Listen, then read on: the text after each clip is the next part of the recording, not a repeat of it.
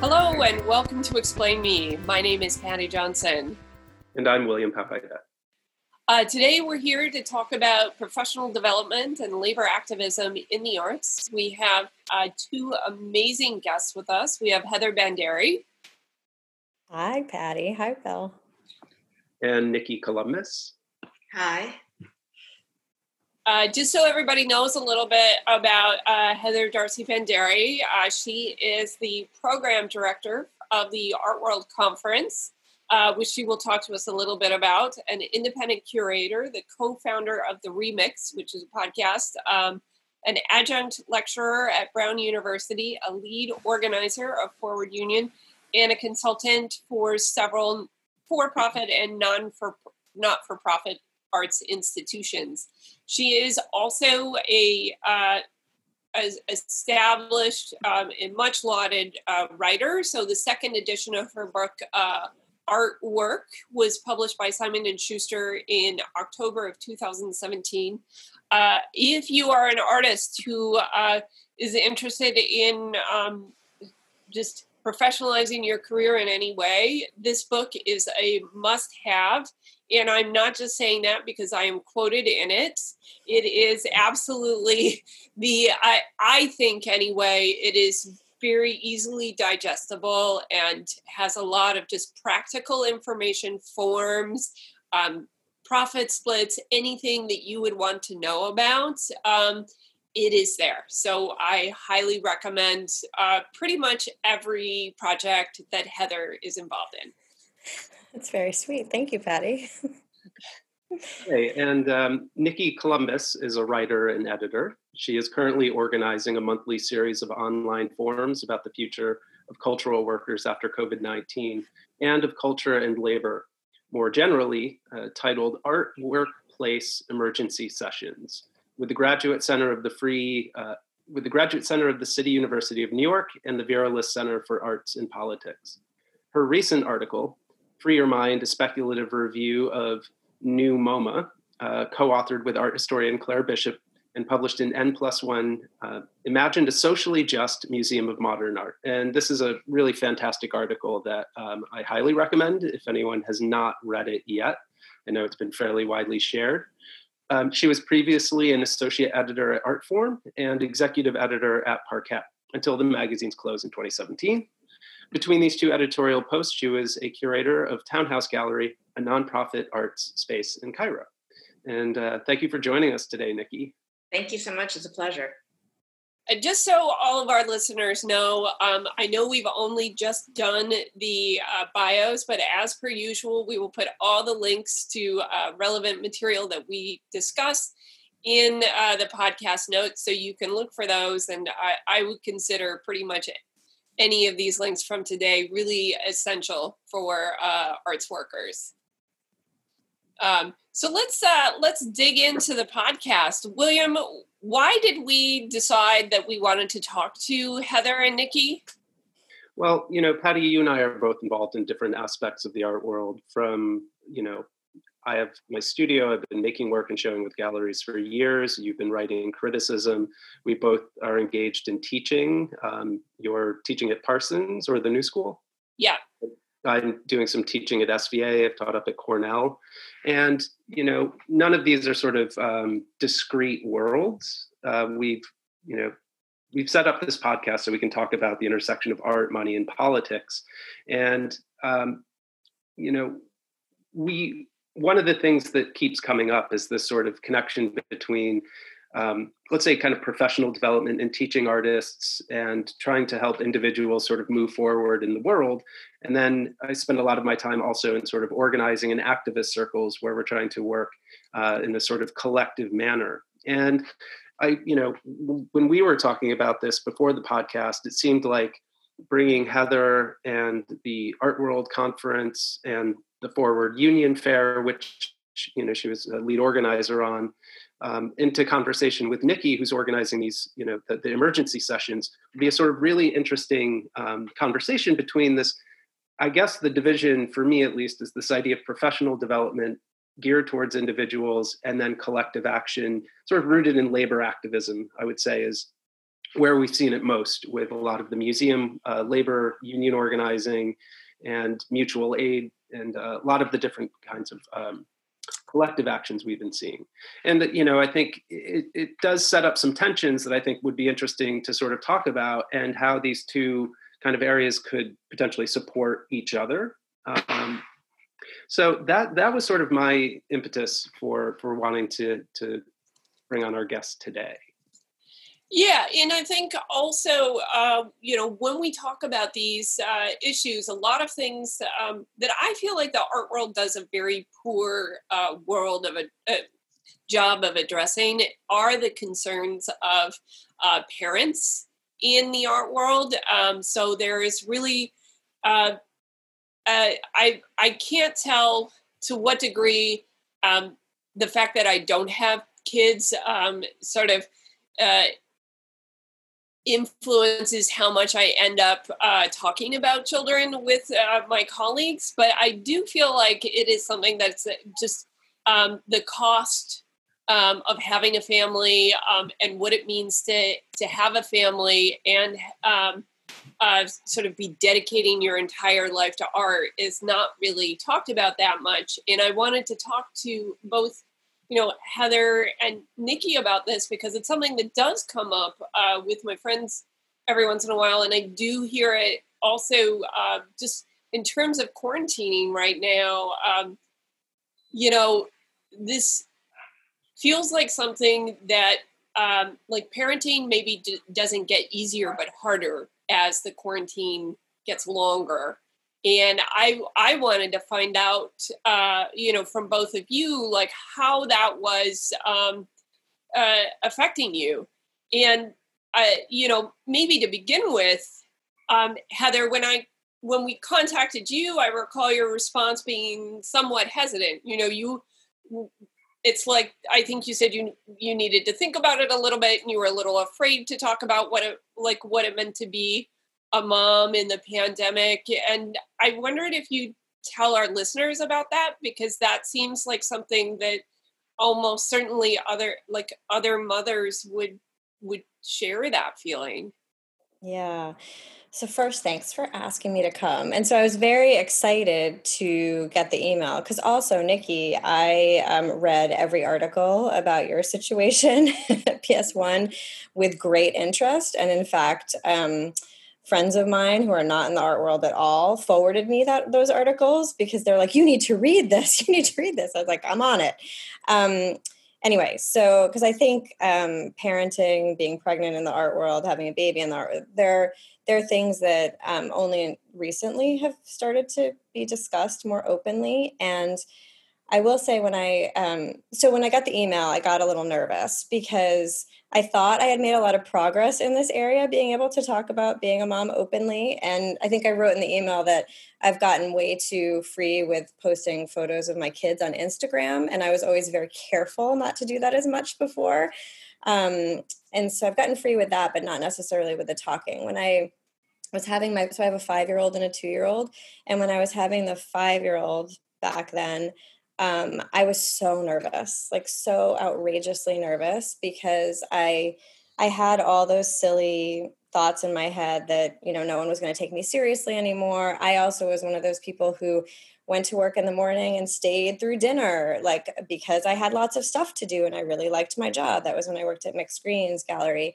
And um and I had a, I had a lot of work to do and I did it like that and I knew everything was going to shift and so that made me very very nervous and I was teaching at the time and I remember like not mentioning once that I had a child that first semester where I went to work with a baby um, not once. By this that by the second kid I had sort of I had to get over a lot of it and I also went to this really amazing retreat that um, Deana Haggag had put together um, in Baltimore it was through when she was doing the contemporary and she put together this retreat for artists and arts administrators and um, it was a professional development kind of a thing so it sort of ties in. And it was really inspiring to me and there was one breakout session where it was only for it was for people who had kids or wanted to have kids.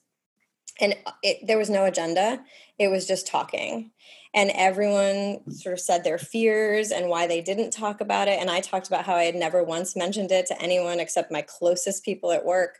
Um, and uh, it just it was super cathartic for me.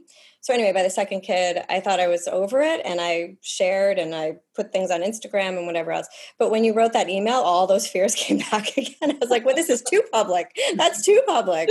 Because instagram there's like this anonymity to sort of you don't see the people looking at your post. So yeah anyway um but i'm here so i need to talk about it i think the pandemic so I was getting in a groove, I will say, with the five year old and the two year old. I know you're going to ask about like childcare. Um, one, the two year old was in daycare, five year old was in kindergarten. Everything was moving along really well. Now we're all together 24 hours a day. And while that was lovely for the first couple weeks, um, and like a really special time because it's like, oh my God, we're never together this much. This is great. The two kids are playing together all day. This is fantastic. Um, now that we're going on like two months, um, I'm petrified of like what is going to happen and my uh, my kindergartner goes to public school and um, there's been talk of you know maybe schools will open in september but be prepared to potentially homeschool november december um, and just having that uncertainty of a routine is something that really scares me um, because before i was i was nervous to even say i had kids and I could fit in all the work that I needed to do in the time where I had childcare. And now I'm it's it's it's just a very scary time. I think I probably for all parents, I'm not sure. Maybe other people have it much more together than me, which is one of the reasons why I was nervous to talk. Like when you say you're afraid, like you were there are so many questions that I have. Like this, like uh, when you were afraid to tell people about that, like was it more than just like people won't take me seriously or were you afraid that somebody would think that you you weren't doing enough work or was it something or was it bigger than that like I mean, a lot of this stuff is internal, obviously. You know, me having to get over certain ideas or perceptions that I think other people have. And some of it's concrete. Like Nikki knows, like, you know that people are judging you in certain ways. You know that um, that you, might be discounted before you're asked to do something because they know you have stuff to do after work or you have to pick up kids. And I mean, I would prefer to make a yes or no. You know, I, I'd prefer to decide whether I wanted to do something and still be asked, you know? Um, so, you know, that kind of stuff happens. But then there's obviously the other side too, where it's like, can I actually take care of children and still do all the things? So it's coming, it's coming from both sides. Like, am I doing right by my family? and by the work that I want to do. So and I will I will say when I had when I was pregnant with my um, first kid, um, you know, going to work, there were certain people that would say things like, "Oh God, you're still pregnant? Like, when is that going to end?" Like things like that. Oh so there God. were like there were like comments here and there that weren't they were like jokes, but not really jokes. That would happen a lot too. So and I, I, guess I'm curious, you know, Nikki, was this a subject that you wanted to address or not address because you've been put in a very public uh, kind of role, uh, you know, uh, around the issue? Yeah, no, I am. Um, no, I definitely, when I became pregnant um, and uh, started, you know, was looking for a job, was interviewing for jobs, I spoke with friends, not even in the art world, but um, a friend, uh, friend in journalism, a friend in theater, um, and they both said, "Don't tell anyone you're pregnant. They can't ask you. Don't talk about it." Until you're offered the job and then and then you can disclose this. Uh, i mean the thing is that our society is not built for for parents um, and but then the in the art world it's even more extreme right? Because right you are expected to go to openings at night and all you know there there's no set schedule. It's not a nine to five job 10 to six whatever usually. Uh, and so and so right so i i didn't talk about it i told very few people i was pregnant i was not i didn't get very visibly pregnant so i went to venice i went to documenta uh, amazingly like nobody really seemed to notice. I wasn't sure. I thought perhaps the people who were interviewing me at MoMA PS1, Klaus Biesenbach and Peter Eleey, various points I thought they must know I'm pregnant, and they, you know, it's it's kind of obvious now, and they're just not. They're just, you know, they can't bring it up. Um, and I kind of, you know, worried if this is going to affect things, but I thought, oh, this is great. They don't care. well, right. So uh, I followed my friend's advice and uh, as you know, long story short, they offered me the job. I told them I just had a baby, and suddenly everything changed. Um, so certainly since then, you know, I have been um, thrown into this position of being um, a, a, huge vocal advocate for uh, parent, you know, men and women, but of course, especially women with children. Um, and that, as Heather says, you know, we are responsible adults. You know, if we say we can do this, do our job, and have children, then we can do that. You know, so if I say I'm going to do this job, you know, I have a reputation already. You know that. Like I, I don't. It's it's not that you know I shirk responsibilities. If if we say that we can do this, you know we can do it um, and then at the same time you know and it's, it's hard to sort of argue both things at once we also you know have to push for um, you know uh, fair um, uh, fair work hours, fair, you know, family leave. Um, you know, family leave is ridiculous New York. New York City have the, the best family leave policies in the country, and it still, of course, doesn't compare, you know, to to outside the U.S. Um, many countries. Uh, but and we have to say, you know, reasonable work hours. Um, you know, and and that, you know, and and also like you know there are people who are very young and have junior positions having kids and of course that should also be worked around too or be possible. Um, but also you know i'm in my 40s so i thought i'm not in a job where where i'm going to be working you know until three o'clock in the morning or something so anyway yeah so so both like we can do our job and have children that's very important to say but at the same time let's try to come up with like sane family friendly uh, work experience and it's for everyone because also people have partners people have other things they want to do with their lives you know we have to cut, you know the art world doesn't need to be this demanding of everybody's time and energy mm-hmm. and to what extent do you feel like your employers or i, I know that there's some piecing together of work um, understand your that your situation is different from someone who who doesn't have kids because i have heard that um, in some places of work, uh, you know, from friends, that that's um, they feel like that understanding is not quite there. Well, I will say when I um, when I was at Mixed Greens and I had uh, my first kid, um, they're super understanding. But I think that that gallery in general, we had set it up so that um, everyone was able to sort of explore their passions. Like Nikki was just saying, it's not just about kids, it's about other interests and activist work and whatever else. And so we had always set it up that um, you could, you needed to do the things that fulfilled you whatever that may be, um, and just make up the time when you want. So we had a fairly flexible work schedule. As long as you were doing the work and putting in the time and the passion and whatever there, then you could also do that elsewhere.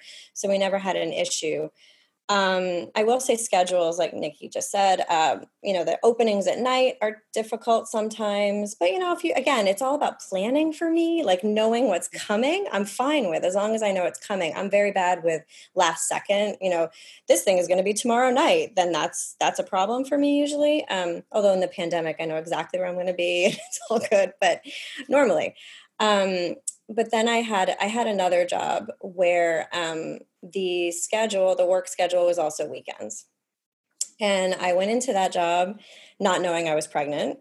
Um, and I had to leave that job fairly quickly. And I'll just say it was Smack Mellon. Uh, and I think this is a problem. And I love that institution. I love that place. I love everything about it. It was a dream for me to actually work there. I'd wanted to actually from the time that Mixed Greens closed. I was like, oh my God, my perfect job would be Smack Mellon. And then I got it. And then I had to leave it. And because I'm a responsible adult and I realized that that schedule was not compatible at all with my situation um, I had to work Sundays, you know, and so again, talking about childcare and having to pay someone to be able to work um, on a day when that, I anyway. So it didn't it didn't work out. I think they've changed some policies since then, but um, in general, they weren't unique. That wasn't a bad thing that they did at all. It's that all, almost all nonprofits are set up that way, or lots and lots of arts institutions are set up where the weekends are are a time when you have to work, and that's really tough. Um, so, so I think, yeah no, I was just going to say that also, just to say here that right at, at MoMA PS1, I was going to be a performance curator, which would mean research going to performances in the evening, and the MoMA PS1 performances are held on Sundays. But it was the same thing. I said, you know, as when I know in advance and I can arrange childcare, my my you know my partner can be home. That's fine. I think the only thing that I asked for, which was different from in terms of scheduling, which I had already discussed with Peter Eleey, was just the you know it can't be a surprise you know right right exactly and so so anyway I, f- I feel like it depends on the institution but i feel like overall it's it's it's not child friendly and there needs to be or um, parent friendly or caregiver friendly there needs to be like policy changes yeah i just want to draw one like thread um, when when i was doing some work with occupy um, arts and labor you know that going into that, one of the things that became very clear is that many of the people involved in arts and labor had children, and that taking time to meet on Wednesday nights at 6 p.m. to 9 p.m. and then go out and discuss what we discussed at the meetings after that put a huge burden on the activists. And so childcare became one of the planks, one of the working groups of Arts and Labor, just to be able to do that work. And it was a real burden. And it, you know, a lot of people couldn't devote the time to the organizing because of childcare, and that you know the activism depends so much on people's time and volunteer labor that it becomes a real challenge. You know, I think in that circle. And the flip side of that, I remember very early on uh, having a discussion with like Lisa Schroeder at one of you know about her experience at one of the art fairs, where a collector walked up and asked you know some questions about the the artist whose work was on display and said, you know, um, is she married? Is she planning on having children? And Lisa was like, why are these important questions? Why would you be asking this? And it really was about whether or not that artist would be seen as uh, being committed to their career versus childcare. And I've always thought about that, you know, in the back of my mind, um, what that means, you know, having children as being a kind of vulnerability in, in that, in the art world. And you know, it's something that we have to address in activist circles as well. You know, and so just this kind of difference um, between the kind of vulnerability, I guess, that that uh, having children can um, pose, you know, to the kind the kinds of work that we want to do. And clearly, uh, the art world and most of the institutions are not geared towards supporting that and seeing it as a really important kind of labor.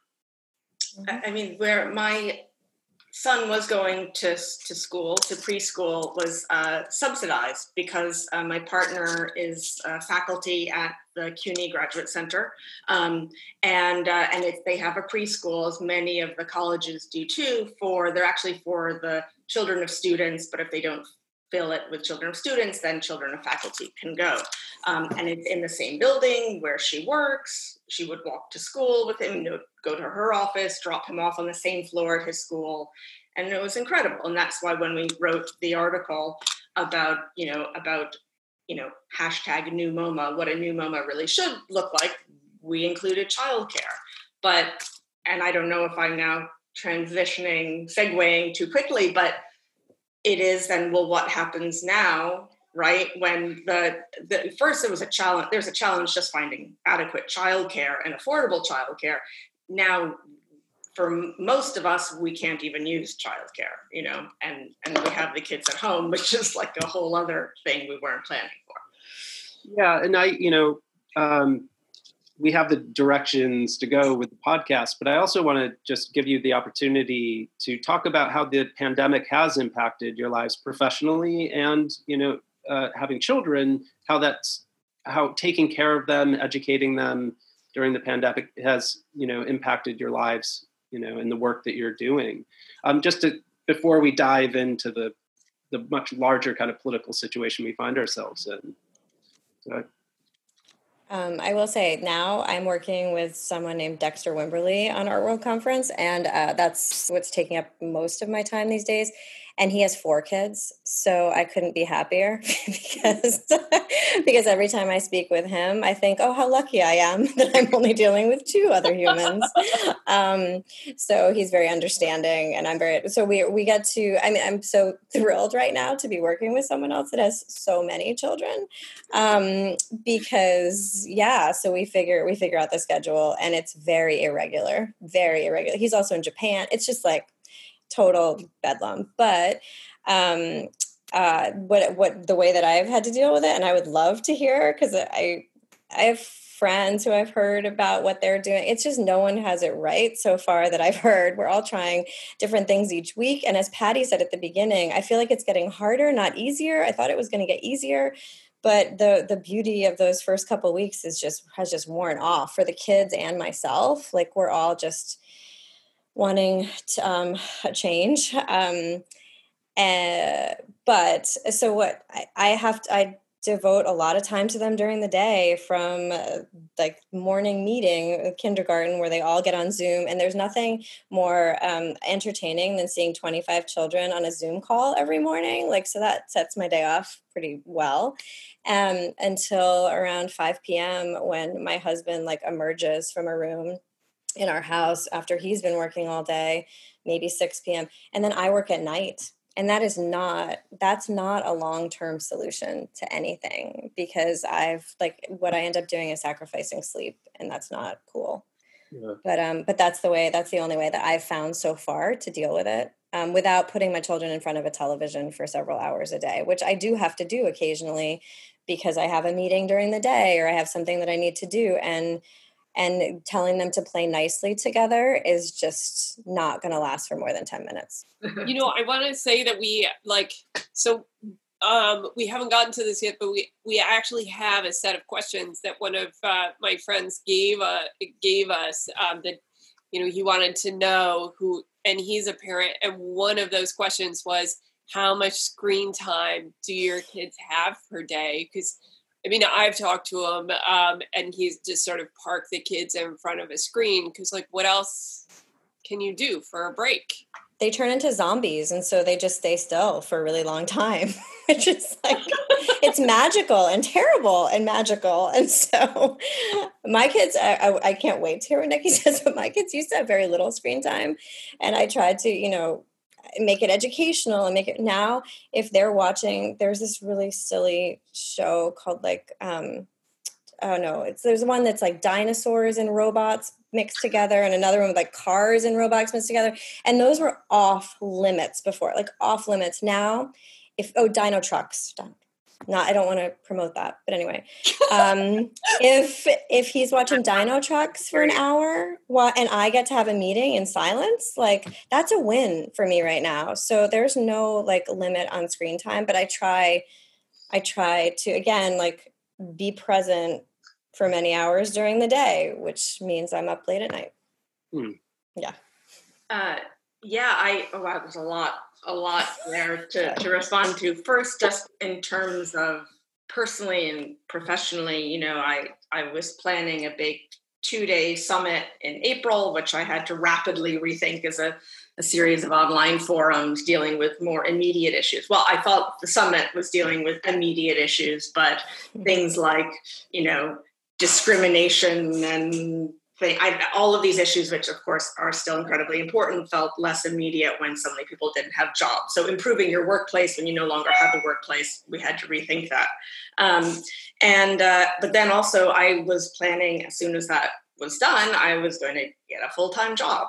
Which now I don't know how I would find a full time job, but also I can't get a full time job because I have to be taking care of our son. So I have one two and a half year old, um, and uh, and and again, I I just want to say, you know, and I'm sure Heather feels this way. You know, we are very very lucky. My partner has, you know, has a full time job as a professor. She's, it's, you know, knock wood, it's safe. Um, we are healthy. We have a place to live, but we are also very very sad and angry all the time about what's happening. Mm-hmm. um, yeah. and and also even from that position of privilege you know it really it, it is a, a challenge. And so uh, yeah so as i said my son was going preschool. He had a babysitter. He was going three days a week. On the days he didn't he had a babysitter so i could work from home while my partner was at work. Um, now we're both at home um, taking times unlike um, your your uh, partner, your husband. Um, uh, my partner is can be flexible, so we can sort of go back and forth during the day. Um, and it is it is stressful. We both are have our moments, and we're like, no, no, I need to work now. No, no, I need to work now. You know, um, uh, nap time. We're like totally trying to fit everything in. You know. Um, and uh, and yeah, and then we talk with friends who are like, "So, what TV shows are you catching up on?" And I'm like, no, no, like we're like we're just trying to find time to talk to each other, you know, at night before we go to bed, you know. Um, because if we talk to each other in front of the toddler, he's like, stop talking. um, so uh, talk to, you know, he wants he doesn't want us talking about, you know, adult things. Um, so um, no and and uh, and so and then as for for screen time uh, yeah we have gotten more more lax with that. Uh, basically at 5 p.m is when you can watch you know whatever. Um, and it's usually either sesame street or his favorite jazz bassist stanley clarke these are the these are the two things that he watches. He um, doesn't um, he doesn't know about Dinotrux yet. No, and I'm not going to tell him. Don't don't ever don't ever tell him. But how how do you how do you then the problem we're having then is that like when we have to turn it off for dinner time, you know, after like 45 minutes or so, mm-hmm. the wailing Oh yeah. yeah. Okay, so that's that's the huge problem. It's like you get the quiet when you need the quiet, and then at the end, the aftermath of the screen that's time the is so bad. It's so bad because their little brains, I something happens and and it, they they break like yeah. they just have these meltdowns where they just scream for the tele for the screen again, whatever screen it. It's just and he knows he's yeah, like i just want to watch videos all the time. And it's just like he knows like this isn't right but this is what i want. And we're like yeah, mm. so yeah and then, so heartbreaking. Yeah. you know and i guess i'm just curious what were the routines beforehand? How how was life differently uh, yeah i guess what were the kids doing when they weren't uh, you know sort of put in front of the screens, right? Because I think as adults right now, we have very different relationships with the screens. On one hand, we're spending an enormous amount of time on Zoom calls like this.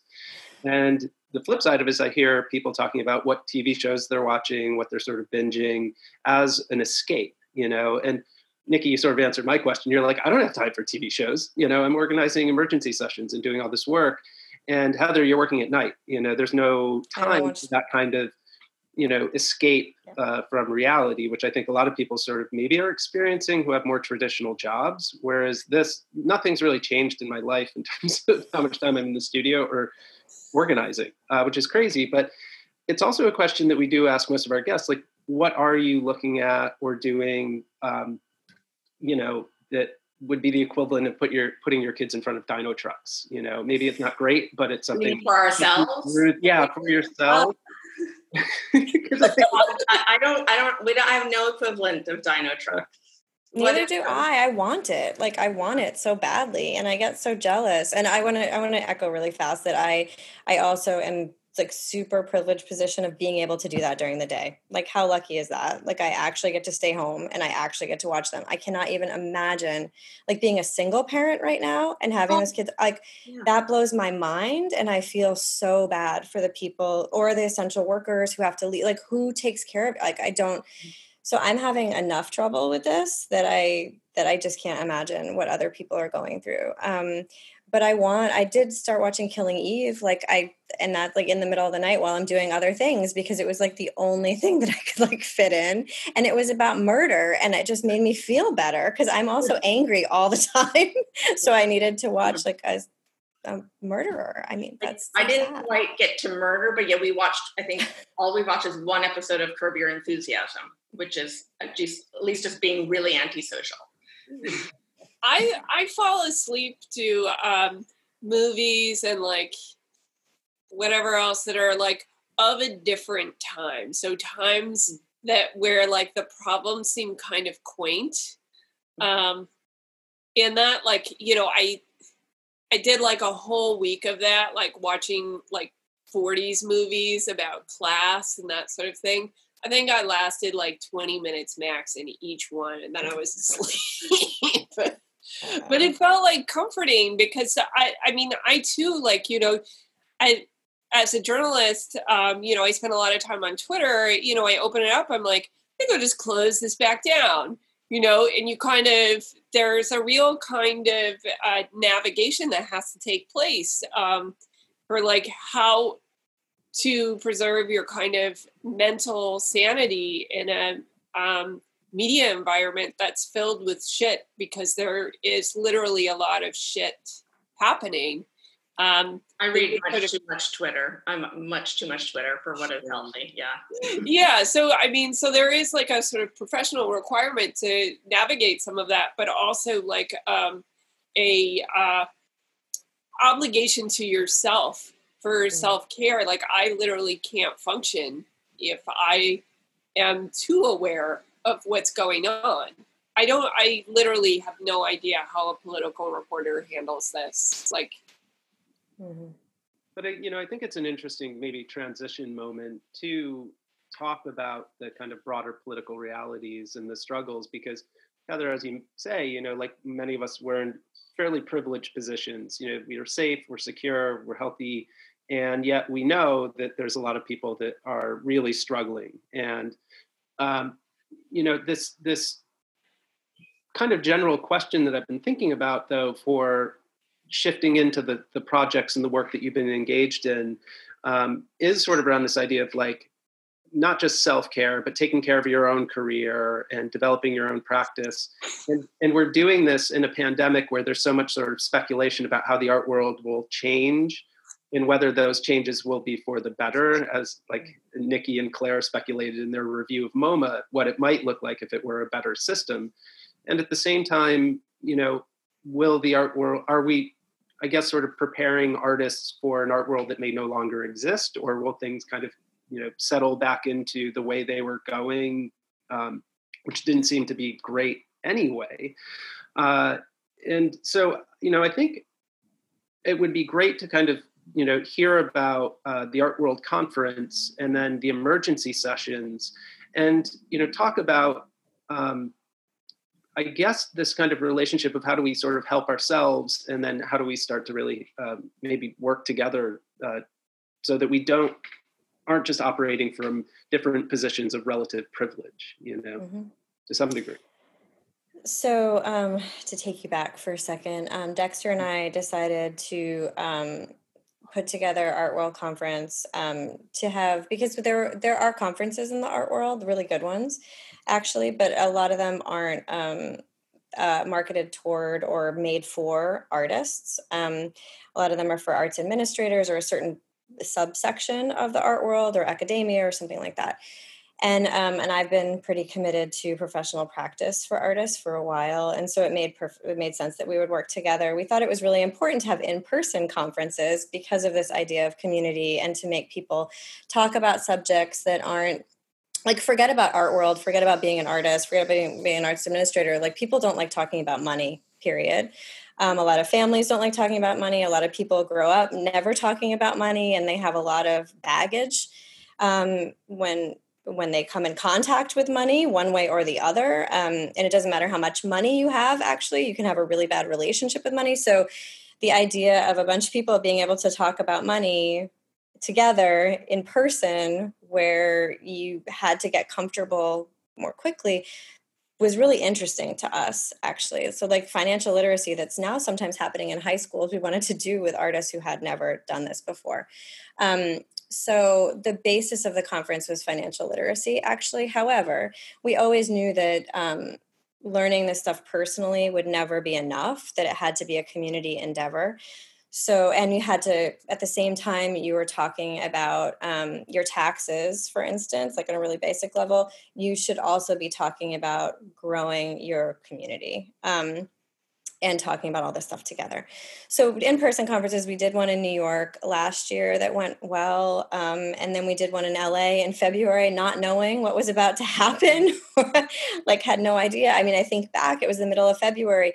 We, we have these um, like movement interventions during the conference, and people were like, hugging and slapping hands and doing all this stuff and it was really lovely um, and los angeles was so warm and it was beautiful and then we get back and we had to uh, come to terms with the fact that our next conference in person was May 1st, and there was no way it was going to happen. And so we also had to change really quickly to see, um, well, we canceled that one and then, or postponed it, but now it's like postponed and postponed and postponed, and hopefully it'll happen next year.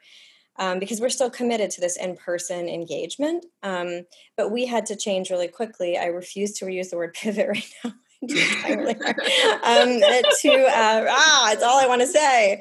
Um, but to uh, a series of workshops, it sounds like a little bit like these emergency where before, okay, so priorities changed. Obviously, before our priorities were um, basic financial, like financial literacy, and then talking about community we had on our list of like things to talk about in the past things like healthcare and childcare and um, housing and all this stuff and we did it we we didn't really address those topics because they kept getting pushed for other things that seemed more urgent or more concrete like six months ago a year ago and now um, our online so we changed to some online workshops we're doing a few a month and the last two the last one last one was on debt.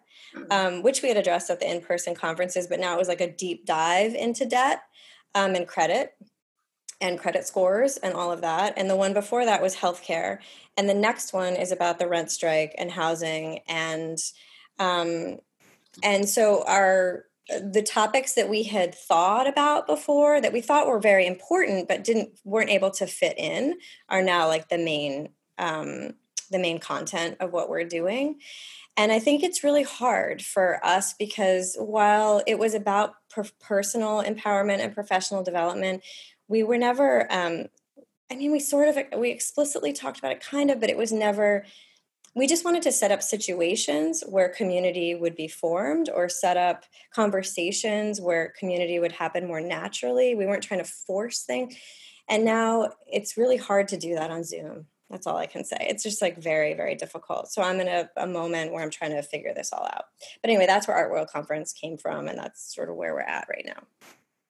Nikki, do you want to tell us a little bit about the um, emergency sessions, which are again available online if anyone wants to watch the first hour intros with sort of keynote speakers, or uh, and then there's breakout sessions, which is a much longer kind of three-hour commitment, I think well you can choose one topic and it's just one hour.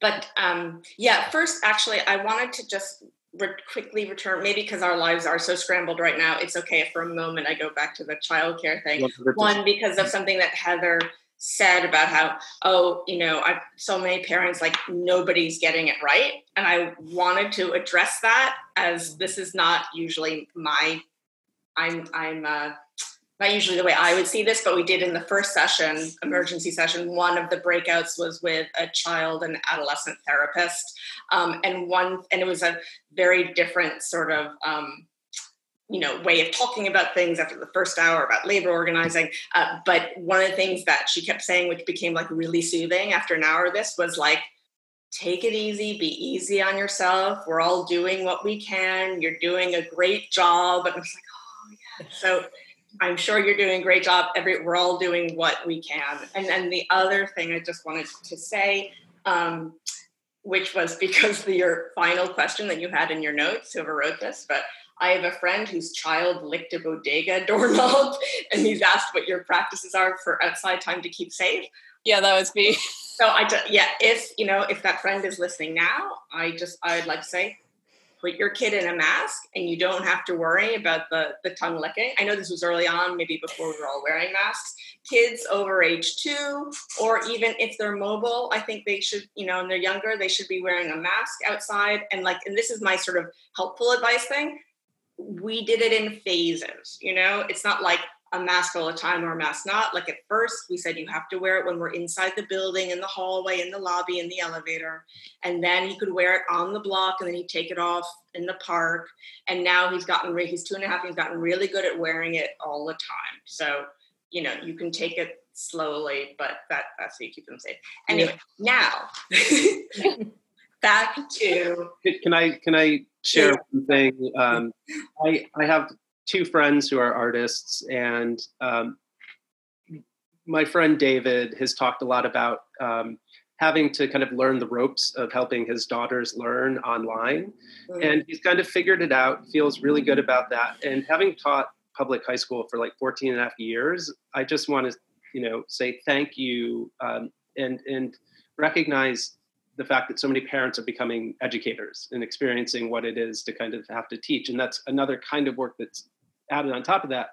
But David and his partner have kind of figured out a schedule. They're comfortable with the teaching.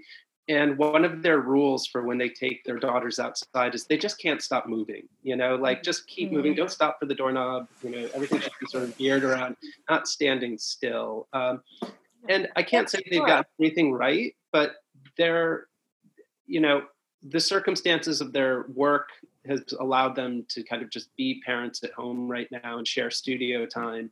And as far as I can tell, they're they're doing okay. They're doing it right, um, and it, it's nice to know that that can happen uh, when you when you have safety and security. Uh, yeah. Yeah. But so, Nikki, sorry. But yeah, no, no, no, no, no. Please, I, I, I did the scrambling of the.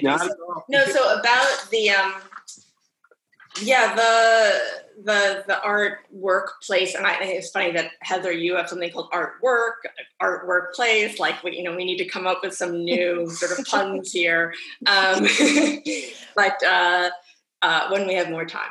Um, but yeah so it, it's it this kind of the original summit grew out of both you know my experience with my my lawsuit, my discrimination lawsuit, um, and then what I saw with so much that was going on in in the art world, um, protests against ta- toxic philanthropy, um, really you know vocal challenges to white supremacy and cultural organizations, um, unionization at museums across the country, uh, and it felt like a lot of these conversations and fights were happening uh, independently.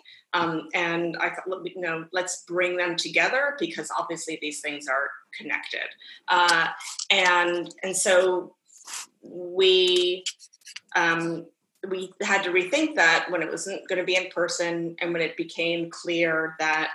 Um, you know, as I said, right, focusing on the workplace became becomes very different when a lot of people no longer have a workplace. Uh, and so the first session uh, focused and, and, on museum layoffs, um, and and then also moved into rent strikes. Um, and then the, and also uh, the artist Shaun Leonardo talking about his work um, in social justice uh, and with um, helping young people who were facing incarceration and giving them an, an, an alternate um, uh, path in the arts. Um, and and then the second uh, forum, I really wanted to to move out of just the art world and let's look at um, at, at, what's happening in, in other areas. Uh, so it focused on university organizing and debt organizing uh, and mutual aid, um, and then a little bit in the Q and A, including uh, a New York State Assembly member. Um, so to sort of talk about where government can take over and where or where it should take over and isn't. Uh, so, and then in the third session next month, I think we're hoping to kind of return to the art world with a little bit of this broader focus. Okay, now what can we do? Because talking with university organizers and hearing all the speakers, you realize how much can be done that people in the art world aren't doing. Um, you know, there's there's there's just like you know there there are actual there are real protests happening from people who actually like adjuncts who are in danger of losing their job or ha- or have or don't have adequate health care and so on and they're really doing something it's not just um, you know museum workers and, and others the rest of us being oh how do how do we respond to this? All these people have lost their job. Like there you can there's more that we need to think about like what we can be doing. Um, another thing that's, that's really clear is outside the art world, like there's a, a huge academic solidarity statement signed by like big names like Judith Butler, um, to name one, because I can't think of the other ones off the top of my head. Uh, and you see again, there's nothing like this in the art world. Where are the big names, the influential people in the art world standing up for uh, all of the workers who have been laid off, furloughed, had pay cuts? Um, you know, you you don't. I don't know where they are. Where like there are change.org petitions that we're all signing, but you know. Yeah. Um, yeah. I mean, that's it. It's such a it's a question that I've been thinking about and sort of grappling with for a long time because the art world is this sort of very progressive political place, right? But when it comes to big name artists, they're the last people to kind of get involved or sign on to support the rest of the people in the kind of cultural industry. And you know, whenever my experience with looking at organizing and activism, it's happening around the visual arts, but visual artists tend not to necessarily get involved unless it's connected to their like individual practice. You know, if they have a practice that is socially engaged, they kind of embody their politics. But collectively, we don't necessarily do anything. And you know, going back to arts and labor, we had a working group that was trying to look at unionizing for artists, and it was also the first working group to just give up because the culture of the artist in the visual arts i mean the way we operate is so individualized it makes collective action really hard. But beyond that i mean when i think of all the organizing and activism that i've seen the visual arts there's just this hole. It's like you know maybe we sign some letters occasionally but we're not organized in any meaningful way. And i can't speak too much about it right now because it is very early but there is a uh, sort of ongoing effort um, to get artists to start to think collectively and maybe you know form some kind of union um, and I, I, have, I, have, something I want to say on this too. I feel like there's also this fundamental issue where, um, of course, this is this has been my opinion for a long time. It's not widely held by everyone, but that um, there's a there's a problem also in the art world where artists they think of themselves as being individual you're saying like it's hard to do collective action but also very few artists think of themselves as small businesses and to think also outside the art world if if artists thought of themselves as small businesses there's so much opportunity. Like think about right now all the all the the policies the the bailout the cares act all this is is there's a lot of policy and a lot of um, money being put towards small businesses. But a lot of people in the art world don't consider themselves to be that so they're not joining forces with these other entities that are out there that are actually making things happen or lobbying for things to happen and we're not we don't we don't join those other movements and if we had some sort of fundamental shift in the way that we're thinking not to say that artists aren't special and the art world isn't special, but in fundamental financial, um, in fundamental finances, we're the same as a lot of other freelancers and a lot of other small businesses. And if there was this, if we thought of ourselves that way, it would be a lot easier to join other movements outside the art world that would get something done much more quickly. I, I completely agree. And it, it, it loops back, though, to that your first statement about you know this kind of like strained relationship that artists have with money and let's say mm-hmm. capitalism the kind of ideological level to some degree i mean I, I remember bringing Amy Whitaker into a workshop to talk about a profit loss statement, and one of the artists almost left because it was so anxiety inducing, just on a personal level, and to her beliefs about what art is. Because in art school, we always say it's not about the money. That would be a kind of almost corrupting influence. You can't think about it um, so we don't talk about it. And we may be kind of completely opposed to this system of, of private property or something. Um, but another aspect of that is like at one of the wage, um, there was a wage meeting um, where we were just looking at the first proposals of like wagency. And there were definitely artists in the room who were like, we don't want to participate at all in the system, to identify as a small business, to think of ourselves in sort of capitalist terms is the opposite of what we're trying to do with our practices. And that is, you know, I think that's that's something that's specific to the culture of art to some degree is there's a kind of built-in decommodification to it. It means sort of opting out of the system entirely. And yet, I, I will say when on one of the last union calls, one of the new uh, people that's interested in doing this work, the first concern was financial literacy for artists. You know, and so this is one of those areas where I just see this kind of gap um, exists and it, it overlaps between the work that you're doing and what i'm experiencing in, in labor activist circles. You know i do feel like there's um, a kind of otherism that happens um, where artists do feel like they um, are somehow separate um, in that that um, you know there are sort of there are real reasons for why you you know there's a benefit for thinking that way um, you know especially if you're kind of ensconced in the um, commercial system that um, rewards a kind of individualism. But the off like offsetting that you know um, i had been talking to a friend who works in the um, nonprofit arts sector and she had some concerns about how well on the one hand some like the um, emergency uh, artist relief fund was really uh, necess- absolutely necessary. It did also kind of encourage a kind of otherism where people, artists, were like, okay, there's a grant, there's a special grant for me, so now I don't need to apply for unemployment insurance, right? Right. And that drives me crazy. So, like, it drives me nuts because you don't know a, a small law firm they're all applying for the PPP loan, the like what whatever is out there they're applying for it immediately. It doesn't matter. They're not thinking, oh, it's probably not for me. They're thinking, oh, they're going to decide if it's for me and I'll get it or I won't. And like, and there are tons of businesses that you could argue don't need it that are like applying for those things because, but they're set up to help them.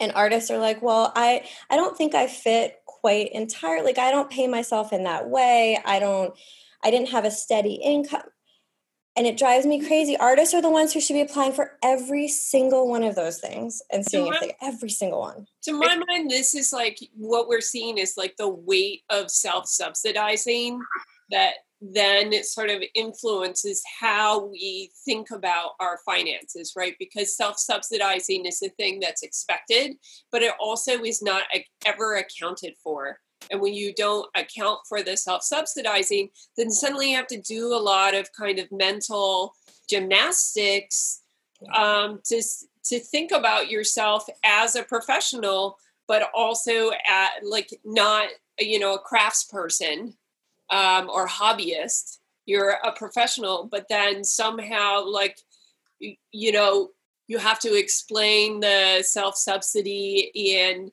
in um, other terms other than like sort of business terms and i think that's where a lot of the disconnect comes because like there is a lot of anxiety in trying to resolve something that doesn't resolve itself on a spreadsheet it's funny because we are talking about you know artists as a block when of course there are Absolutely. people are you know uh, think about these things in very different ways so so william's talking about you know the oh artists and they think of it, the decommodification of their work. And then there are the other ones who see the term professional development and think of that as okay how do i adapt myself to the market? How do i make sure that you know my my work fits in this gallery and will be sold by this collector and, and so on? So those are there are some of the artists who are like the little mini business people. Um, and so it is great heather hearing about how you know you are including discussion of things like rent strikes and things because right we think of teaching individual artists how to you know kind of the dichotomy of uh, you know whether it's an individual artist adapting to a system or collective action uh, that is trying to change the system and to try to combine those and to show show artists and you know people in general it's not just artists who have this issue um, but that like you know we are all in this together and you know and so what do artists and art workers and museum workers need? Well right now we all you know need the same thing. We need medicare for all and rent forgiveness and a debt jubilee and you know, and and maybe a universal basic income. Although I, I have to say I haven't read enough about that. You know, that's something I need to work on my my knowledge of that. So these are we are all in this boat together, and that's again what you know. I mean, we knew this, but the pandemic has really made this this clear. Yeah.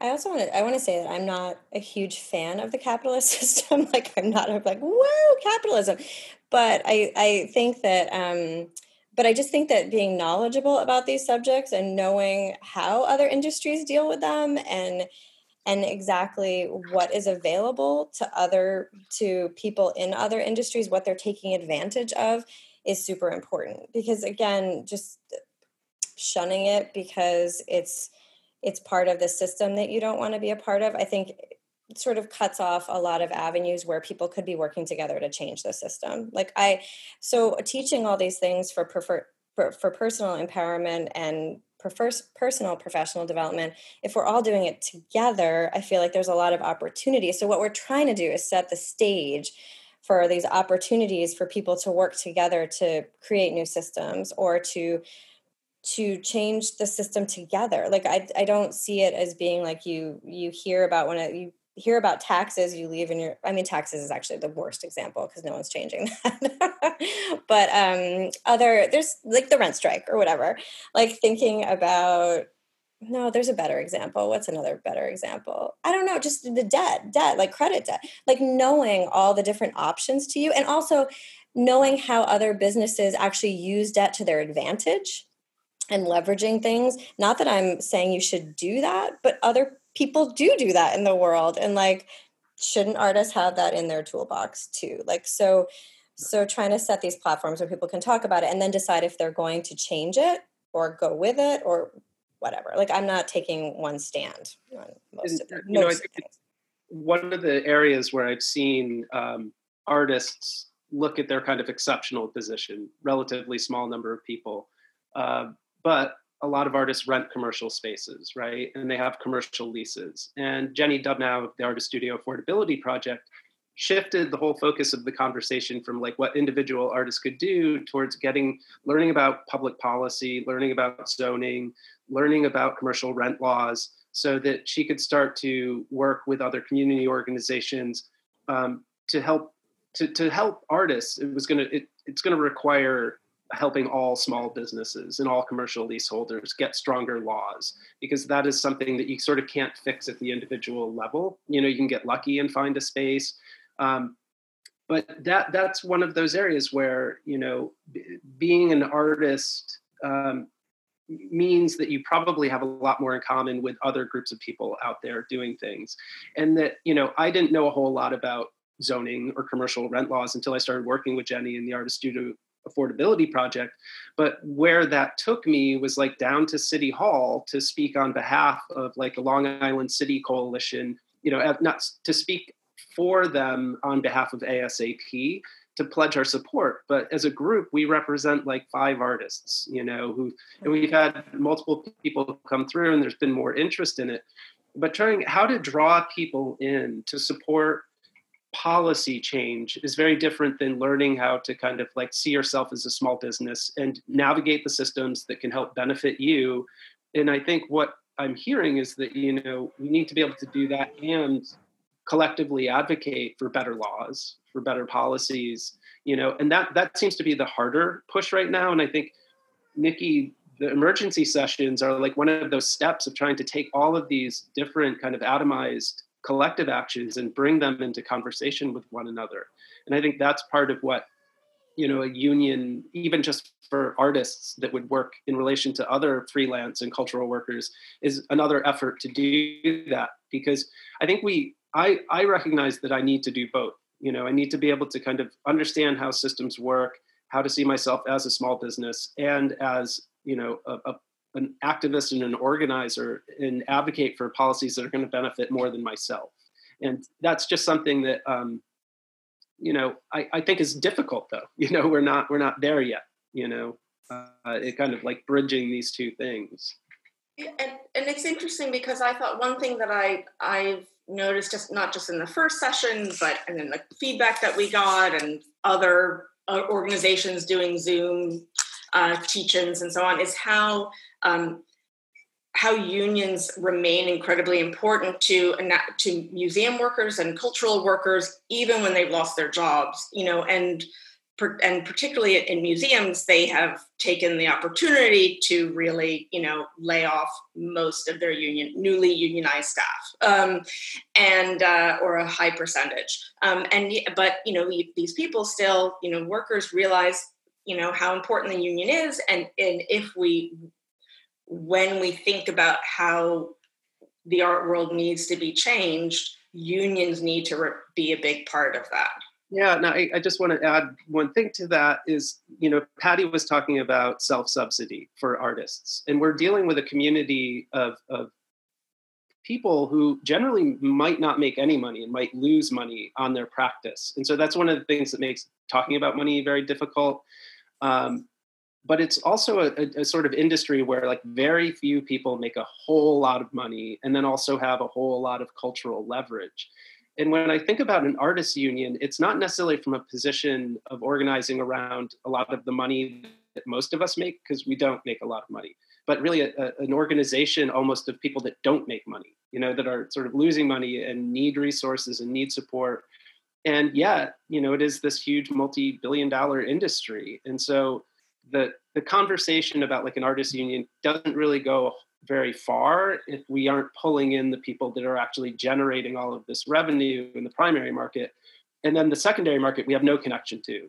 Auctions, secondary sales, all of that is just that wealth is being generated and, and held, you know, amongst the kind of collector class. So, I mean, it's so kind of complicated to talk about a visual arts union because it is just so different from other the how other indus- cultural industries operate, you know, and um, just how people make money in those those fields. Um, I don't know. It, it poses a kind of particular challenge, at least when talking about the kind of labor and the economics of the art, you know, the, the, the commercial side of the market. I mean, it may be too early to talk about this, so you should just say that, but I'm wondering, like, what are the points of leverage that an artist union might have if they are primarily made up of people who of artists who don't make money? Like, where, how, how's this going to work? So one of the first criticisms is that if artists were to sort of boycott or um, strike, for example, we would just be withholding labor from ourselves and shoot ourselves in the foot. Um, but we have seen that the idea of pulling content out of institutions has an enormous amount of leverage. Um, another area that I think is less discussed is the amount of information that we have. We've seen other organizations and sort of activist efforts bring transparency to bear that if you share information and make it public, then you have some leverage. And a lot of that involves kind of shaming institutions into doing the right thing. And we have seen institutions not change um, even when that information is made public. But one thing, the way the gallery world can operate is that it's very siloed and atomized. And you can have two artists within the same gallery who don't know whether or not they're being paid. And they don't talk about that. So there isn't that kind of internal information sharing. And I think one thing an artist union could do is have that information at least internally shared before it goes public because once you make that public you're talking about suing a gallery for not paying their artists and everyone's reputation can be damaged immediately. And um, so we don't have any mechanism for that kind of information sharing. And i would say that would give us some leverage if we yeah, were negotiating so. with galleries and institutions. You know certainly if artists are being paid different fees or some shows get fees and some shows don't. You know these are things that a union could do but I do think, uh, and also, you know, Nikki asked earlier, where are the top 100 artists signing on to a big letter saying, institutions, if you don't hire your staff back, we're not going to show with you. You know, that would be something that, you know, uh, would be really important if we wanted to exert some pressure on on MoMA, say, to bring back their educators. You know, in terms of getting rid of all their uh, freelance or contract, you know, educators working on contracts. I mean, that to me would be a sort of a no-brainer. But one of the things we know is that artists have different vulnerabilities. We know that they're also willing, not willing to risk their own careers, you know, and the way the letters operate is that it does sort of can accumulate to a position of kind of perceived solidarity. But every decision to sign those letters is like a calculated risk assessment to some degree for a lot of artists. Like, do I want to, you know, be seen as antagonistic to, to institutions that I work with? Um, I, you know, I, I do think that's still complicated, but if if an artist union might sort of come around to getting that kind of collectivity and solidarity together so it's not formed every single time a situation arises could be really powerful mm. you know like I, i'd be interested in like in terms of a traditional un- union like one thing that i you know i'm interested in, in learning more about is how actors equity started you know like mm-hmm and I know there's a, so many differences, but you would also think like actors, how are you know they're not gonna they're not gonna join the union and they're just gonna take whatever job they can. But you know, in the way that that wage um, working artists in the greater economy managed to, as you said, shame so many of these kind of smaller nonprofits into signing on to paying um, a certain amount of money. Um, you know, I don't know that artists then don't work with non-wage certified institutions, but it definitely is like, you know, a thing that institutions show off about if they are wage certified. Um, and uh, and so you kind of want to look at those models and and can you, you know, it seems like it will take a very long time, but at some point, will there be like a tipping point? Um, to use another terrible word like pivot, um, where like you know the it, it becomes really it's uncomfortable for institutions or galleries to ignore this artist union you know mm-hmm. um, or for artists not to be part of it and are they considered scabs if they work with a place or you know that's where you what you want to get to um, and uh, oh there was something else i was going to say that of course is now so go i don't know what i was going to say so yeah. I, I think it would also be interesting just bargaining for contracts together for from fabricate like fabricators printers framer like that kind of stuff not just like breaking down other systems but just getting better prices at places where they make good work that are expensive. Like if there was a whole union that was willing to throw their weight behind a certain fabricator and i mean it would just be it would be interesting to see like what could come of that and um what resources could be like freed up or made available to everyone. Absolutely. And I think even just this, the things that we've been talking about around sort of early union activity is that visual artists have a kind of strange exceptional economy just that it works differently than other sort of economic systems but there are so many types of labor attached to it and that surround it that this doesn't have to be just like an artist union per se. You know we really should be in conversation with all the people that work in and around the industry. And pretty much every artist that i know is also employed somewhere else or doing some other kind of work. And so they might belong to another union for a, a specific institution. And they might be involved in other kind of union work and then my concern is addressing the kind of gaps like why don't the 100 top 100 artists sign on to the letters? Um, we don't have any resale royalties that other industries have or residual that can kind of provide an economic incentive for people to get on board because that revenue can provide benefits real tangible benefits like healthcare you know to membership. And so these are gaps we don't have and that we need to be talking about what the sort of distinctions are and then what the commonalities are because we're we're sort of in the same general field of activity. And so i definitely don't want to be setting up anything that would be seen as exceptional like this is just for visual artists with galleries you know that's not the the interest you know but it is my interest is in looking at where there are no services no recourse um, no collectivity um, and you know visual artists seem to you know it becomes like almost a part of being an artist is to be that sort of separate person who doesn't quite operate in society you know? It's like the bad shaman model that artists like to talk about like oh i live over here and i look at your society but i'm not really a part of it. And that sort of influences so many things the way we operate. This kind of like perpetual outsideriness of it. Um, and that I, I, I, think does need to change. Um, I know we had some other questions, and I don't want to stop the conversation, but I just want to make sure that we're sort of getting to everything that you wanted to talk about, and um, just the sort of like you know we're in a period of sort of heightened awareness about all of these issues, and it does seem like change is possible. Like Nikki, your piece, the review about MoMA doesn't seem so far fetched if, if people really got behind it. You know, like I know you had to frame it as a speculative review, like it was science fiction. It is. It is all possible if there is a will for it.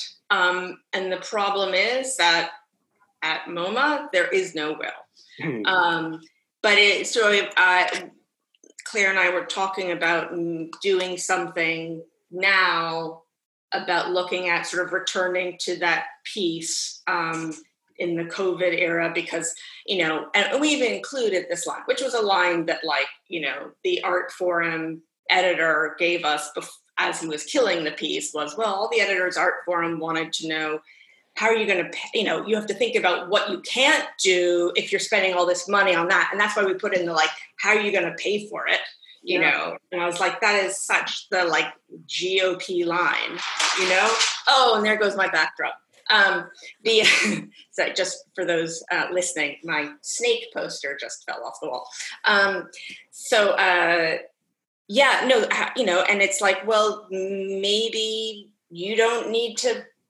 buy a lot of new artwork you know you don't need to buy new work you've got a enormous collection. Maybe you can sell, and we included that. Sell some of those Rauschenberg. Sell, you know, whatever it is. Um, and maybe that would be harder right now. I don't know. Maybe museums, you know, museums might not be buying art, although they probably are laying off their staff and buying art. Um, and you don't need to expand endlessly. Um, and uh, you know, there are so many things. And but uh, you know, another basic thing that needs to be done is rethinking the museum structure and governance, which isn't something that we went into a lot. Um, but you know, clearly, as we're seeing, like museum endowments, board of trustees, they give money to specific things. Um, and they want to give have their name on the building. Um, they don't want to give money to you know pay for healthcare or childcare for staff. Uh, but you know they're getting, you know, if somebody did this, if whether is it a small museum somewhere, is it MoMA is the first? If they told their trustees and donors, this is what you're still getting your huge tax break. Mm-hmm. So, you know, that should be enough. But your money is going to go to this important thing, that crucial thing, this other thing that we need um, to to support our staff. Uh, and then one of the we told this sort of in the opposite way in in our in our piece, we started with what you would see in the museum hanging on the walls, and then we went to the structural stuff.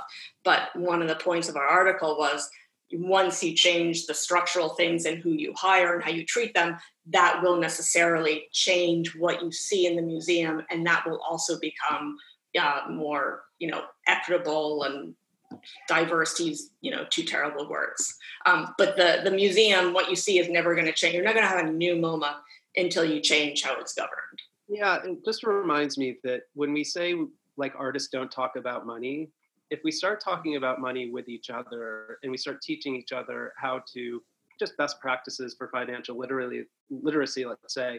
The other side of that is talking about money at the institutional level, you know, and really looking at those endowments, talking about how the money is spent, you know. So these aren't sort of mm-hmm. separate issues. And so, you know, I think if you if you had something like an artists union that was there to provide financial literacy for its membership and help them, you know, think long term about this industry and, and also looking at how we make money and how it's distributed is one aspect of it, and the other aspect is looking at how institutions spend their money, and that you know, um, if we're asking individual artists to become better about talking about figuring out how to deal with money, um, you know, that's the same thing with institutions. At least there has to be transparency there, you know, mm-hmm. and I, I, I just see them as sort of being linked, you know. Mm-hmm. Um, how, how optimistic are all of you about the possibility for change um, right now you know we're sort of in the midst of a pandemic but like you know now and looking forward. Are you hearing the wailing? Yeah. Um i i yeah i i am um i am not optimistic which is why i surround myself in these emergency sessions with people with speakers who are so energizing. And uh, Hannah Appel, who's a, a, debt organizer and an economic anthropologist who spoke at, at the you know, earlier this month, you know, she said, she said, this is not a time to ask for less. It's a time to ask for more. And I was like, yes, yes, I love this. But personally, I, I, I it's very hard to, uh, on your own, you know, in those darkest hours, it's really, it's, it's hard. And that's, again, why we need to work together because together, maybe we can push each other. I think you chose two people that think the same way, unfortunately, because I would love to be the one that's like, no, it's all going to change for the better. But I, um, I think if anything's, if there's a time for change, it's now. I mean, tearing everything down and to build back, like you've got to build it differently. I hope. However, um, I, this might be a real downer, but I just see like income disparity, racial disparity, like all of this stuff just getting deeper and wider right now. Like I I'm really nervous about what's going to happen and it ties back to the kid thing to be honest. Like watching so my kindergartner goes to public school and they do these Zoom meetings and they have resources for the he goes to an exceptional public school that's in Fort Greene and awesome. Called Arts and Letters. I'll give it a shout out. They're doing a really, really, really good job.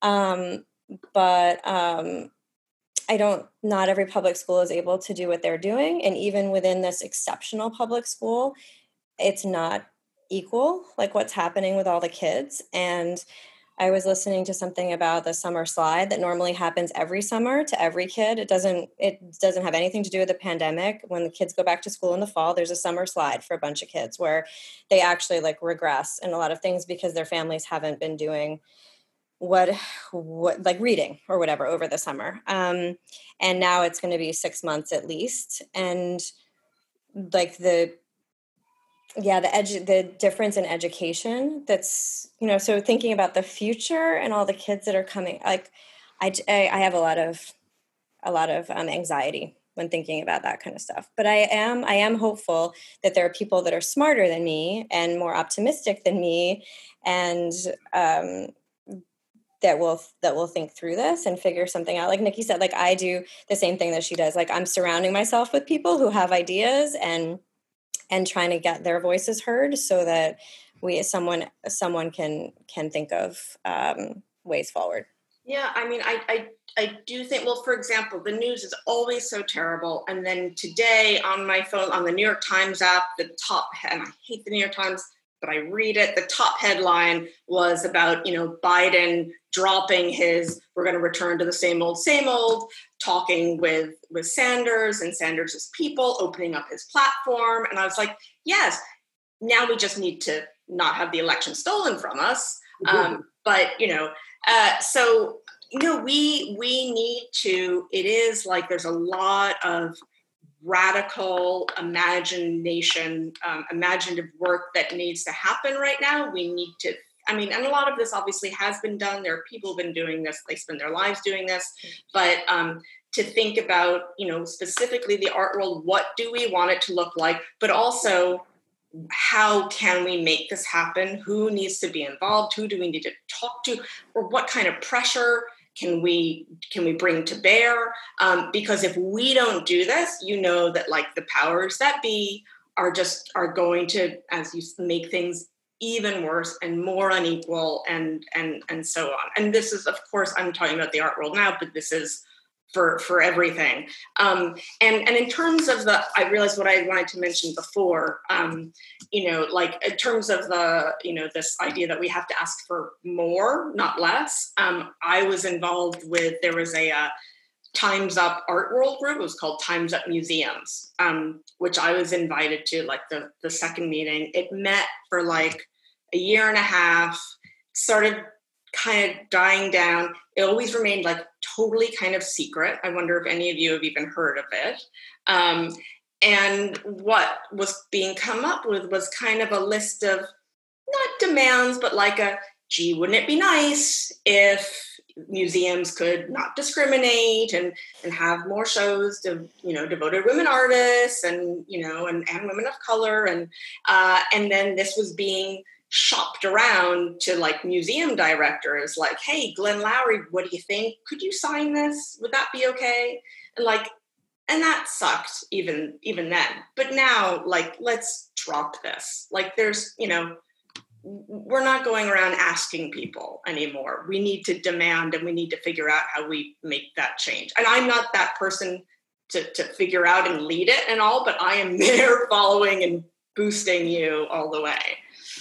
Yeah, Patty, like three years ago, I did a show called After the Contemporary, and it was sort of imagining if nothing changed, what would art look like? And it's a dismal picture. It's like there's no more Art Basel because Miami sinks. You know, there, the beach is flooded, and Peter Thiel, the Silicon Valley vampire guy, you know, opens up a private VIP art fair on a small island, and there's five mega galleries left.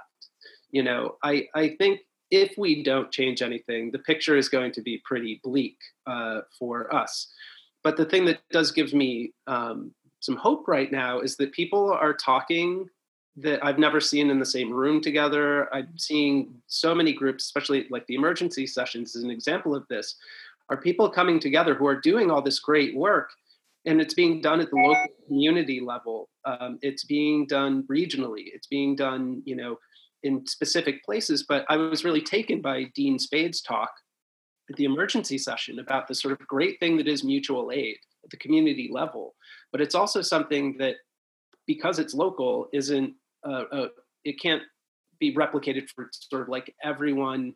Um, and it's all, and this was echoed by Sandy Nurse at Mayday Space, talking about how deeply unsustainable, unsustainable the work is if it's all volunteer and you're already sharing limited resources. So when Nikki, you say this is the time to ask for more, absolutely. And what Dean talked about was um, the need to kind of scale up and connect these different initiatives together to build sort of more durable institutions that can support places like Mayday Space so that we're not just kind of um, trying to do the most we can with the limited resources we have, the limited time we have. Um, and, you know, it, it, I, I get freaked out when I think about the first George Bush president, George Bush Sr., his big presidential initiative was to you know encourage volunteerism, which I was like, if you're life, hmm? yeah. right? Absolutely, and that you know, if people would just do work on their own, they could fix their own communities. And I just I get terrified when I see a, a solution is the same one that like a Republican would offer as as the fix. And so I, I was really struck by, you know, Dean and Sandy just saying that you know like we need to organize and come together uh, because these can't just be kind of like local fixes. You know, it has to be that and this this bigger demand for redistribution of wealth, anti-austerity policies, and so I don't see these things as being separate at all. Um, and and I am optimistic right now that people are talking and connecting in ways that I don't think would have happened before the pandemic, unfortunately. And I want to say that another thing that that that Dean mentioned when in, in the Q and A, and I was asking about success stories. Um, he mentioned also because in part we had a state assembly member, Yuh-Line Niou, who's fantastic and was in the minority voting against Cuomo's austerity budget, mm-hmm. um, and gave a really amazing impassioned speech. And, and Dean was talking about successes at the local level of government as well. You know, local, low level. You know, he mentioned with a group, a small group in Washington, they managed to block uh, the building of a new uh, new prison, which is something you know that activists have been trying to do um, in New York City as well. And here, I should also say, you know, we should mention there are very active artists.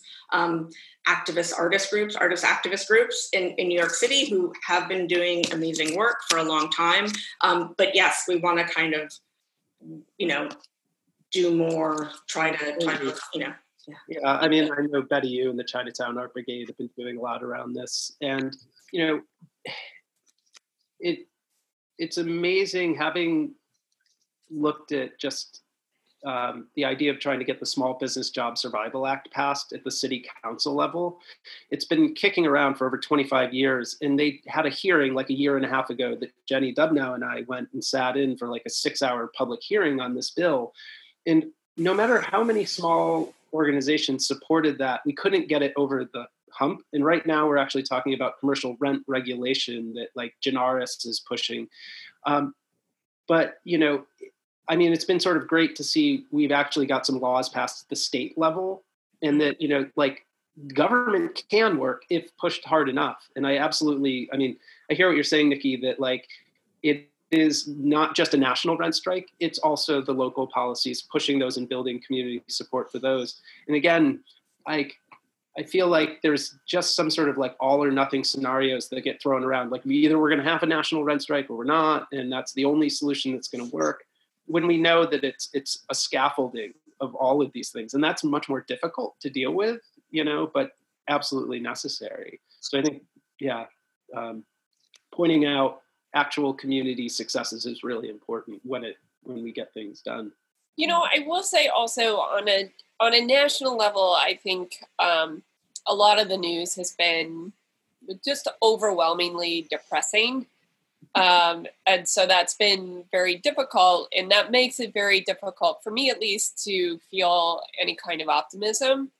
Um, that said, this morning I woke up and it was the like the first ray of sunshine I feel like I've felt in like I don't even know how long because that was like Obama gave that uh, convocation speech that was like seven minutes long, and like my Twitter feed was filled with um like the hashtag oh god what was it like graduation 2020 or something like that. Um, and they were all positive messages. And I hadn't seen like, and it, they also like, there was definitely a fair amount of like, you know, suck it, Trump, um, attached to that.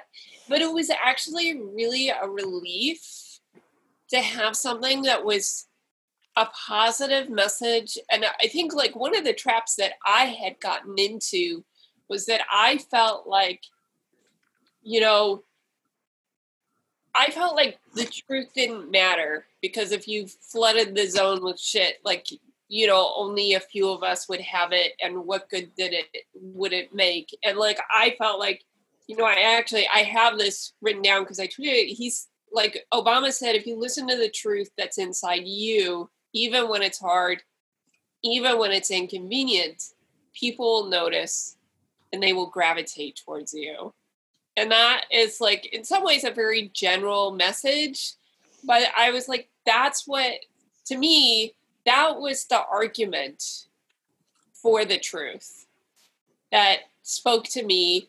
And it was also the argument for like what good leadership looks like.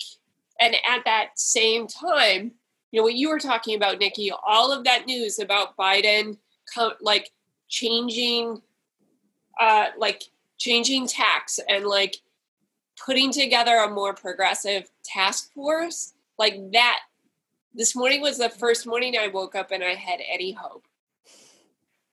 And it felt it felt good. Well um we are approaching our like one and a half hour mark of i just want another i just want another quote in there which is um uh it's a quote that has from Frederick Douglass, which has weirdly followed me. I used to live on West 43rd Street. The SEIU offices were there with a big sort of mosaic mural with this quote. And now uh, we're up in Morningside Heights, and there's Frederick Douglass Housing near us, which has this quote. And it is if there is no struggle, there can be no progress. And, you know, it, it's going to be a big struggle. And we, you know, we just have to be be ready for that. Yeah. I hate to end so so cliche. You know, I'm with Heather on the the children thing is really hard and scary. Um, but you know, and and and with Patty on the fact that we have been left to fend for ourselves by federal and state governments that have no plan for how we're going to get out of this, and our children and other children who have it, you know, much much harder are going to be left behind for a year at least. And you know we're lucky our kids are so young and can can bounce back. They're not you know they're not they're not sixth graders eighth grader you know where it's really hard. But you know anyway back to the if there is no struggle there can be no progress. We have to win in november.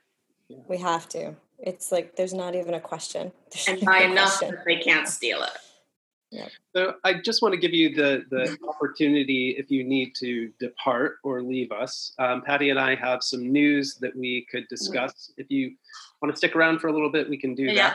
that. Um, because one of the things that I wanted to add on to Patty's sort of sentiment about some good news is that uh, Clarinda Mac Low, who's part of Culture Push, has started a spreadsheet just looking at sort of um, the model model, ethical actions by arts organizations in the time of COVID.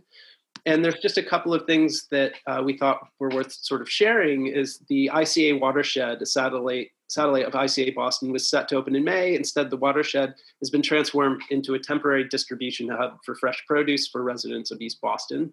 And the museum's catering company, um, Catered Affairs, working to help. Um, and then the Frederick, the Marshall Frederick Sculpture Museum is offering take and make art activity kits um, for local community members that include art supplies and instructions and you know all kinds of materials. Um, and they were originally offered, like the museum was originally offering online activities, but switched gears when they realized that many families didn't have internet access. And just a last quick shout out is that the Abrons Art Center um, has been providing micro grants to um, and direct cash assistance to local Lower East Side and Chinatown based artists and art workers. Um, they have ex- expedited and paid all remaining commissions to 2019 and uh, 2020 uh, season artists, and they provided artists whose shows were postponed with post postponement fees that were uh, near equal to the artist box office fee. They've honored um, all fees paid to residents. Um, they've continued to pay all teaching artist contracts, even when teachers aren't able to teach, and implemented online teaching um, to continue providing education. And they paid all contracted tech tech workers um, who were directly affected by the Abrons show camp cancellations. And you know, they're posting all of this and all their resources online. So this is just you know something that Clarinda is organizing on a spreadsheet. And if anyone has uh, any positive shout outs or ethical uh, models for museums, um, we'll post this on the podcast link. And so people can add to this directly. And I don't know if Nikki or Heather, you had any sort of good news about uh, institutions that you've seen because most of the news I've seen is about layoffs, you know, museum layoffs. I would just mention the sort of more community art spaces like Mayday Space, which you mentioned before, co-founded by Sandy Nurse and, and run by a, a collective, um, and uh, Woodbine. Uh, so uh, Mayday Space is in Bushwick, Woodbine is in is in Ridgewood, uh, and they have both been using their spaces as uh, mutual aid centers.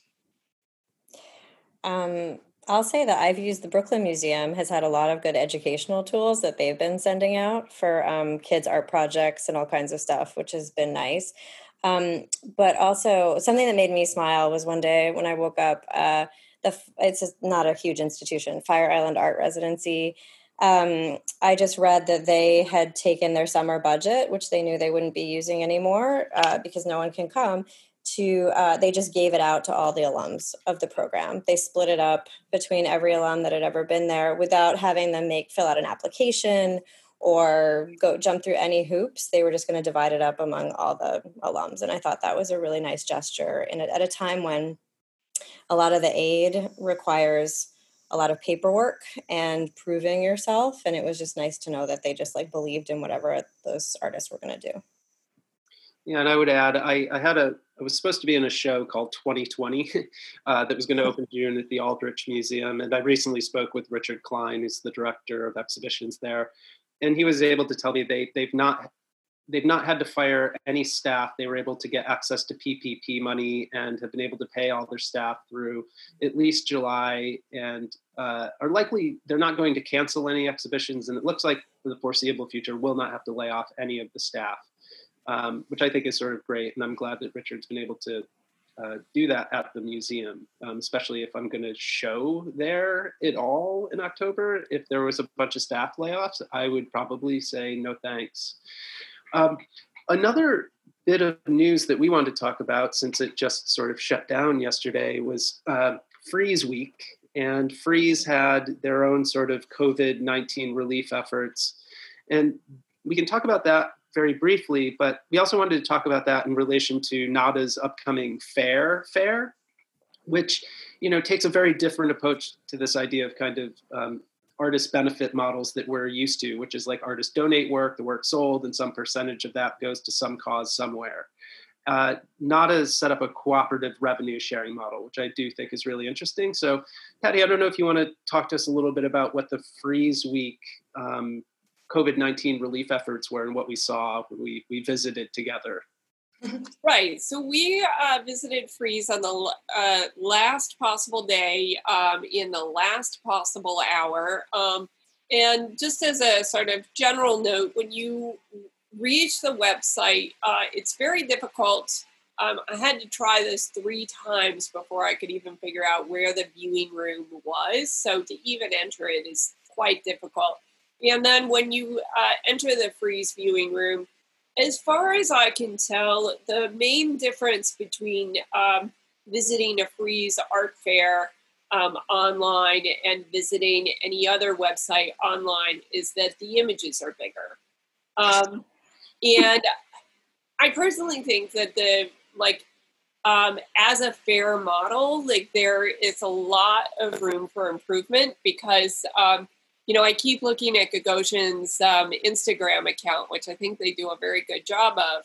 They're always like zooming in slowly on like artwork that's essentially still, but giving it some sort of sense of urgency. Ken Burns effect. Yeah, just by this, like, you know, yeah, here's some like zoom in on art, like text that's, you know, floats past you and feels important because it's like white on black or something and then, um, so as an advertisement, I feel like that works really well and it's dynamic content that's changing. You go on the Frieze website and it's like a static image.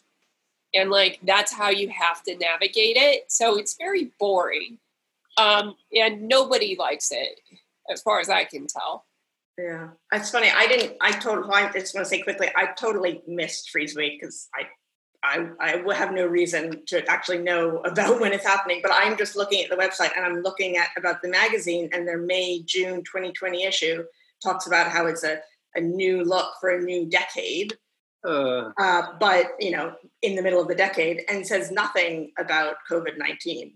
So, well, you wouldn't necessarily know from visiting the Frieze website that there was really any COVID 19 relief effort. Patty had to send me the link to get into the relief effort room, which was in the nonprofit section. Like, scroll down, there were three separate rooms of works that were being sold to benefit COVID 19. Now, there were no specified amounts of money in terms of what would be donated, and there were no specific causes given. It was basically like if you buy this $10,000 piece, the gallery might give some of this money to something somewhere. What it yeah. is, we don't know and also like so we I, we discovered it in the nonprofit section but i went through a couple of other sections in the fair because the website is organized in the way the way a fair might be organized. So you have like the main exhibition then you have the focus section which is for emerging galleries then you have like um, special projects then you have nonprofit. Yeah so what happens is that uh, basically there's a bunch of uh, in each section if you scroll far enough you'll find these red pop-ups that say benefit and you can click in and view them. But because there's uh, so little structure for the nonprofit like maybe this will go to this or that it really doesn't do anything more than act as an advertisement for the galleries who are placing the artwork there because one of the things that I noticed was uh, so, for example, Gagosian had a Katharina Grosse show. They placed one of the Katharina Grosse uh, sculptures that they had in their like online show in the benefit, and that piece sold. But it was essentially just an advertisement for them. So, like, they pay assuming this is even tracked, like let's say they pay five percent of the sale of the, um, you know, of, of the piece to some rando nonprofit, then that is basically the cost of advertising. Yeah, and they probably took it from the artist percentage. yeah, right. Right. I hope so the artist had a say. I hope the artist had a say in where it was going. I mean, honestly, I don't look to Frieze as being like a model for um or my moral compass or anything or even to donate anything, honestly. Like I feel like that's a separate thing. They do their thing. I, it would have been it would be nice though if the galleries, which I think some of the galleries have said, if they individually were like, if you buy anything from us during this time, we're donating money to X I would go to them for that. I wouldn't necessarily go to Frieze for like to make my donation. But right. I don't, I don't think anybody's deciding what to buy based on whether something's going somewhere. Yeah, I I don't either. Um, at, so at this point, I'm going to just interrupt the podcast for a second because William has texted me. Yeah. He can't get back on. It looks like he's been bumped off by uh, via his internet, mm-hmm. um, which seems to pose uh, a little bit um, of an issue. It's all you. Just go crazy, Patty. Do whatever you want now. Yeah, right. he's not, he's not holding you back. He's not holding you back anymore. William, thanks so much for joining us again. Yeah, my internet went down, so. well, uh, you know, in your absence, uh, we were just about to start a conversation about the um, NADA Fair Fair, which is a cooperative sales model. Um, would you mind going over how this cooperative model would work and why it might be a little bit different than the Frieze Fair model, which seems to be um, uh, profit first? Yeah, so I thought the fair fair model is really an interesting alternative to the kind of ways in which we usually think about artist benefits or how they work. Um, it, within the cooperative sales model, 50% of each sale goes directly to the ga- to uh, the gallery, and that's split evenly between the artists and the gallery. 20% of each sale goes into cooperative gallery, into a cooperative gallery sales pool, and that's to be shared evenly among all participating galleries. So hypothetically, if you didn't sell anything at NADA, you still might get 20% of all the sales, or you will. Um, 20% of each, and 10% of each sale goes to support uh, NADA itself, the organization. The, the only thing I'm unclear about the fair is whether or not uh, galleries will have to sort of pay anything to participate in it. But this is a very different model. Um, I haven't seen this sort of proposed before where there are pools split between you know galleries and artists directly. And in terms of providing artists relief this is one way to do it where you know every artist in that show is going to receive some money from everyone's uh, activity uh, and all the sales in the show. So I, I, was kind of heartened to see this model um, put out into the world because it, it's sort of different than the other platform that Zwirner uh, put together, which basically shares his brand with 12 smaller galleries in three cities around the world, or the um, LA model that just came out where it's basically kind of co-curating for a lot of uh, like 200 online galleries in LA. Um, none of those seem to have any kind of revenue sharing model like Nada's Fair. Heather, how does this sound um, to your mind as somebody who has um, experience with both commercial galleries, working at one, and um, uh, fairs in a sort of more general way? Yeah, it's funny. I hadn't I hadn't heard this yet, so it's really interesting to me, and it reminds me of maybe APT also that artist pension trust, like everyone putting something in for the greater good. And I always I I wish that had worked out the way it was supposed to in theory, um, because I think that these sorts of models are really important for long term. I mean, we mentioned really earlier resale royalties, just any other form of income that we're all working together to make sounds really attractive to me. Um, I also had heard about the future future fair, which just happened also, and in that one the galleries are paying to be part of it and um, but the fair is actually profit sharing with the galleries um, at the end. If the, any profit that the fair makes they were going to split with the galleries. So that in essence if they did really well got sponsorship ticket sales whatever else the galleries would end up paying nothing potentially or even making money at the end from the fair ideally. Um, i just love i don't know which one works best in practice but i just love the idea of a different profit sharing model for an art fair because I think the way, as someone who participated in a lot of them over the years, they're just so not sustainable for mid tier and smaller galleries, just so not sustainable. And that was becoming outrageously clear to everyone before this ever hit. So, um, and Nikki, do you have uh, any particular thoughts on um, Nada's new model? Uh, yeah, it, it, it sounds good. Um, APT also uh, came to my mind. I didn't know that that APT failed. Um, I'll, I'll, have to look that up. I'm curious. Um, but uh, no, anything that's fair. I mean, I yeah, I I have really little to no interest in fairs in, in general, but um, certainly anything that is uh, more equitable in whatever area, that's that's great. Yeah, and I would say I'm I'm just even thinking about unionizing artists, that would probably have a kind of revenue sharing model built in. If if if artists right now are getting zero resale royalties and we were able to say, what if we got you 10%? You would that might open the door to saying, well, how about two to five percent of that goes back into the arts ecosystem? That the money isn't just going to you, but it's going to support you know galleries nonprofits um, arts writers the, the kind of the whole thing. And so any revenue sharing models in this highly competitive system are incredibly welcome because again you know i go back to what nikki said we should be asking for more you know? And right now in terms of revenue sharing there are very few examples and then zero on the secondary market you know? Um, so i think i think it, it I'm glad it's out there now and that, you know, Nada's going to try it because I think it's the best one that I've seen so far that isn't just kind of marketing, you know. Mm. Well, I feel like this might be um, a good time to wrap up. Um, uh, as well, the internet connection is stable for all of us.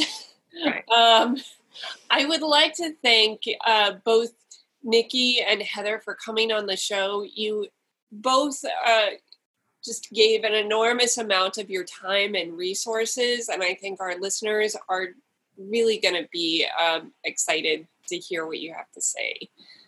Um, well, thank you. I really um, enjoyed this, and I, you know, that's another thing that I i've realized in myself and with the audiences for the emergency sessions. Like people are so hungry for spaces for discussion. There's so much to talk about we feel so atomized and alienated right now that like meeting like this and talking through it all is is really great. So thank you. Yeah, you both. This was a great conversation.